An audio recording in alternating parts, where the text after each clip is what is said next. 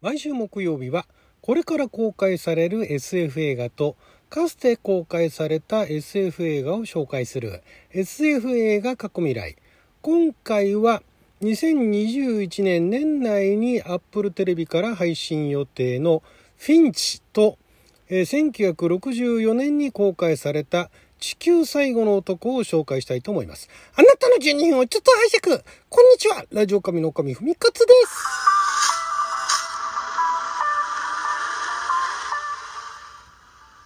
今日は2021年9月9日木曜日六曜日仏滅でございます、えー今回もなんだかんだ言って微妙につながってるところがある過去と未来の映画を紹介していきたいと思いますけれどもまずあの年内公開予定公開っていうかもともと劇場公開で、えー2020年か、えー去年の10月にアメリカで劇場公開する予定だったんですがでその時はまだあのタイトルも BIOS っていう BIOS というタイトルだったんですけれどもまああ COVID-19 のパンデミックの影響で、えー何度も延期が繰り返されて結局タイトルがフィンチに変わってですね Apple TV で、えー2021年11月5日から配信されるという予定らしいですね。はいということで Apple TV に加盟している方だったら見られるんですかね。他の人見られないですかね。これね面白そうなんですけどももともとこれはあの脚本オリジナルで特にあの小説が原作というものではないんですけれどもこれね監督されてる方が、えーミゲル・サボチニク監督といいまして主にあの、まあ、イギリスのまあイギリスの監督なんですけどもアメリカのテレビドラマですとかあとあの映画だとね「レポゼッションメン」っていうね私すごい好きなんだけど今一つ人気はないんですが「レポゼッションメン」という作品の監督をされてらっしゃる方ではいらっしゃるんですけどもどういう話かっていうと、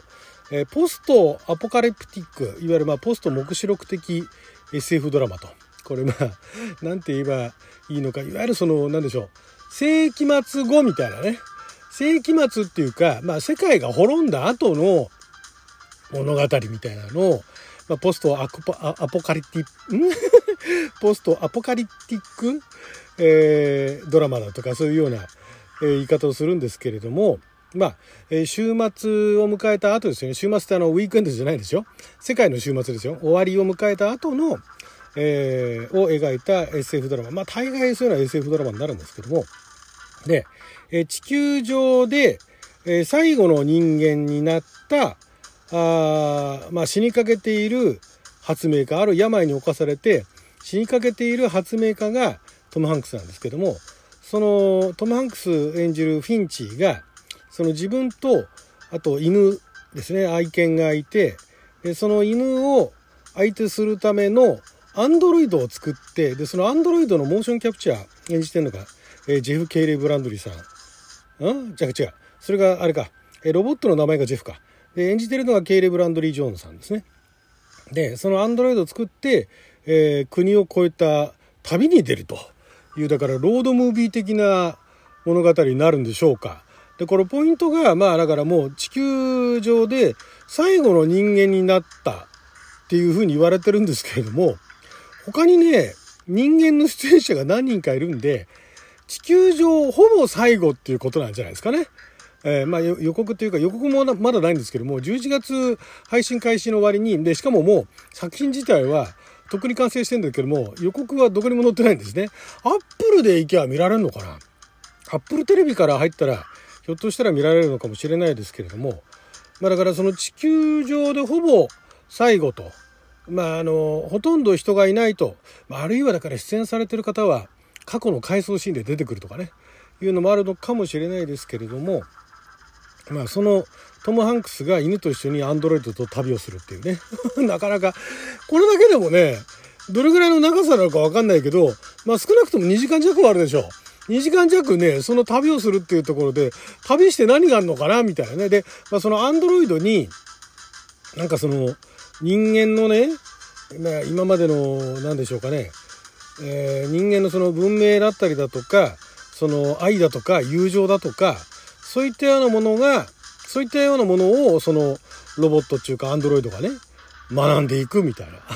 だからそれ、学ばさせ、学ばせてるところで、まあ、さらにその間接的に見ている人たちに、愛っていうのはねとかね、友情っていうのはねっていうのを改めて、その映画の中ではもうほぼ、ね、人類は滅んでるんだけれども、滅んでる人たちから見た人類の愛っていうのはね、友情っていうのはね、こうこうこうだから大事なんだよみたいな話になるんじゃないかと思うんですけどもね、制作組織はロバート・ゼミキスさんらしいですね。えー、どうなるのか、うーん、多分面白くなるとは思うんですけどね。これだけのね、非常にあの、ミニマルなアイデアで、アイデアというかまあそういうアイテムなんかで2時間ぐらい描くわけでしょ？それだけなんかね、描きたいものがあるわけでしょうから、そこのところは、まあ、映像的な素晴らしさもあるんでしょうけれども、お話が面白いんじゃないかなと。いうふうに期待しているんですけれども、さあ、ここでその世界でね、地球上で最後の人間になったということで思い出されるのが、地球最後の男です。これ一番最初に映画化されたのが1964年で、で、現代が小説、だからもともと小説も、えー、地球最後の男っていう放題で翻訳されて発売されたのかな？で、映画の洋題、原題は The Last Man of、えー、じゃないや、 The Last Man on Earth だから、まあ、地球最後の男でいいんですけれども、それの原作小説っていうのが、さらに遡ること10年前、1954年にリチャード・マシスンさんが書かれた小説、アイアムレジェンドなんですね。で、アイアムレジェンドって言ったらご存知の方もいらっしゃるでしょうけれども、その後、地球最後の男だったかな、オメガマンっていうタイトルでもう一回、えー、映画化されて、で、アイアムレジェンドで3回目の映画化だったんですね。で、この、まずもともとね、その原作の話をすればいいのか、映画の話をすればいいのか、ザ・ラストマン・オン・アースっていうタイトルでもいいんですけど、地球最後のね、えー、男だから、人類だからみたいなね、いうことでいいんですけども、やっぱりね、現代のアイアムレジェンドっていうのが、これあの、結構小説版なんかもそうだし、映画版はね、どれもね、ちゃんとその通りにしてるのって、まあ、強いて言えばこの地球最後の男って言ってる一番最初の映画がそれに近いんだけども、アイアムレジェンドってね、私は伝説っていうことなんですけども、まあ、だから地球最後の生き残りっていう意味である種の伝説的なね、まあ、誰に語り継ぐのかわかんないですけども、伝説的な男っていう意味合いなのかなと、観客が思っていたら、最後の最後で、どんでん返しがあるわけです。まあ小説もそうなんですけども、そこがね、すごい面白かったのと、で、これが、あのまあ、小説、あくまで小説のお話になっちゃうんですが、非常に54年にこれ書かれたのかって驚いてしまうぐらい、非常にその後々の示唆に富んだお話であってですね。で、結構、この、その1954年でこれ書かれて、64年に映画化されて、まずその、世界で生き残りが一人みたいな、あの、シークエンスだったりだとか、シチュエーションだったりだとか、で、えー、まあ、一軒家に立てこもるんですよね、その研究者が、博士が。博士だったかな。で、立てこもっていくと、夜な夜な、そのゾンビみたいな、吸血鬼みたいなのがわーって群がって襲っていくんですよ。でも建物の中に入ってこられないですね。っていうようなシチュエーションだとか、あと吸血鬼って言ったら、まあ、その当時も、まあ、古い昔からあるようなね、階段だとか、そのファンタジーの、あまあ、その、なんていうんですか、ファンタジーの中での、生き物であるにもかかわらず、それをその現代の、まあ現代っていうかまあ54年ですけれども、その現代の社会におけるその怪物として、またあの復活させたと。で、ここら辺はね、あの、直接は関係ないんですけども、後々そのロシアの方で、えー、ナイトウォッチだとかデイウォッチってのがあるんですけど、そこら辺にもね、結構リチャード・マチスの影響ってあるんじゃないかなと思うんですが、これを現代の今のこの時代に吸血鬼ってどんなんだろうねっていうところをまたあの何て言うんですかねその昔のね、そのファンタジーのネタを再利用っていうか新たにもう一回その現代の吸血鬼っていうものを見せたというのとあとはそのまあそういったところなんて基本オカルトなんだけれどもそのオカルトの例えば吸血鬼だったりゾンビだっていうものをえ、病理学的であったりだとか科学的に解明しようとしているっていうところなんかもここら辺がスタン、あの、スタート地点なんですね。ここから、だからリチャード・マッスンのこの作品から、まあそういうような、で、最後にどんでん返しが、めちゃくちゃ最後に、めちゃくちゃすごいどんでん返しがあるんですけども、どんでん返しがあるって言った瞬間に、あ、なんだこれどんでん返しがある作品なんだって思うかもしれないですけども、これについてはね、あらかじめそれを意識していた方が、ひょっとしたら最後の意味っていうのがわかるかもしれないですね。っていうぐらい、で、まあ映画版はこの原作者、このね、原作者のリチャード・マッスンさんが、脚本で参加しようとして、参加、参加もちょっとしたのかな？なんだけども、出来が本当にあの自分がね、自分がもともと書いたお話とそんなに大きくシチュエーションも変わってないのに、で、その主演しているね、演者さんも、あの、他の自分の作品で演じてもらっている、その方だったりして、えー、これ演じてたの誰だっけな？演じていたのがですね、えー、オメガマンじゃないや。このリチャード・マッソン。リチャード・マッソンはね、リチャード・マッソンはあの、リアル・スティールの原作書いたりだとかね、結構いろいろ私の好きな作品の原作書かれたりとかしてるんですけども、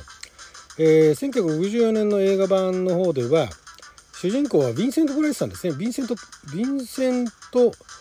おプライス？ブライス？のはあリチャード・マッスンさんは他の作品は好きだったんですけどもこの作品に関してはキャスティングミスだと まで言って原作者おこっていうね。まあ原作者がねなんだこの映画みたいなことに言う作品っていうのは今までいろんなね、ところであったりするんですけども、えー、この地球最後の男に関しても、一部でね、私なんかも結構これ面白かったんですが、一部で評判良かった割に、で、また、あの、公開当時はそれほどじゃなくても、公開後しばらく経ってから結構ね、じわじわと口コミで評判が上がっていったんだけれども、原作者はおこだっていうね。そういう作品で、白黒です、確かこれ。なので、まあ今あのもうパブリックドメインなんでね、ひょっとしたらどっかタダで見れることもできるかもしれないんでね、よかったら見てみてください。はい、ということで12分間の貴重なお時間いただきありがとうございました。それじゃあまた。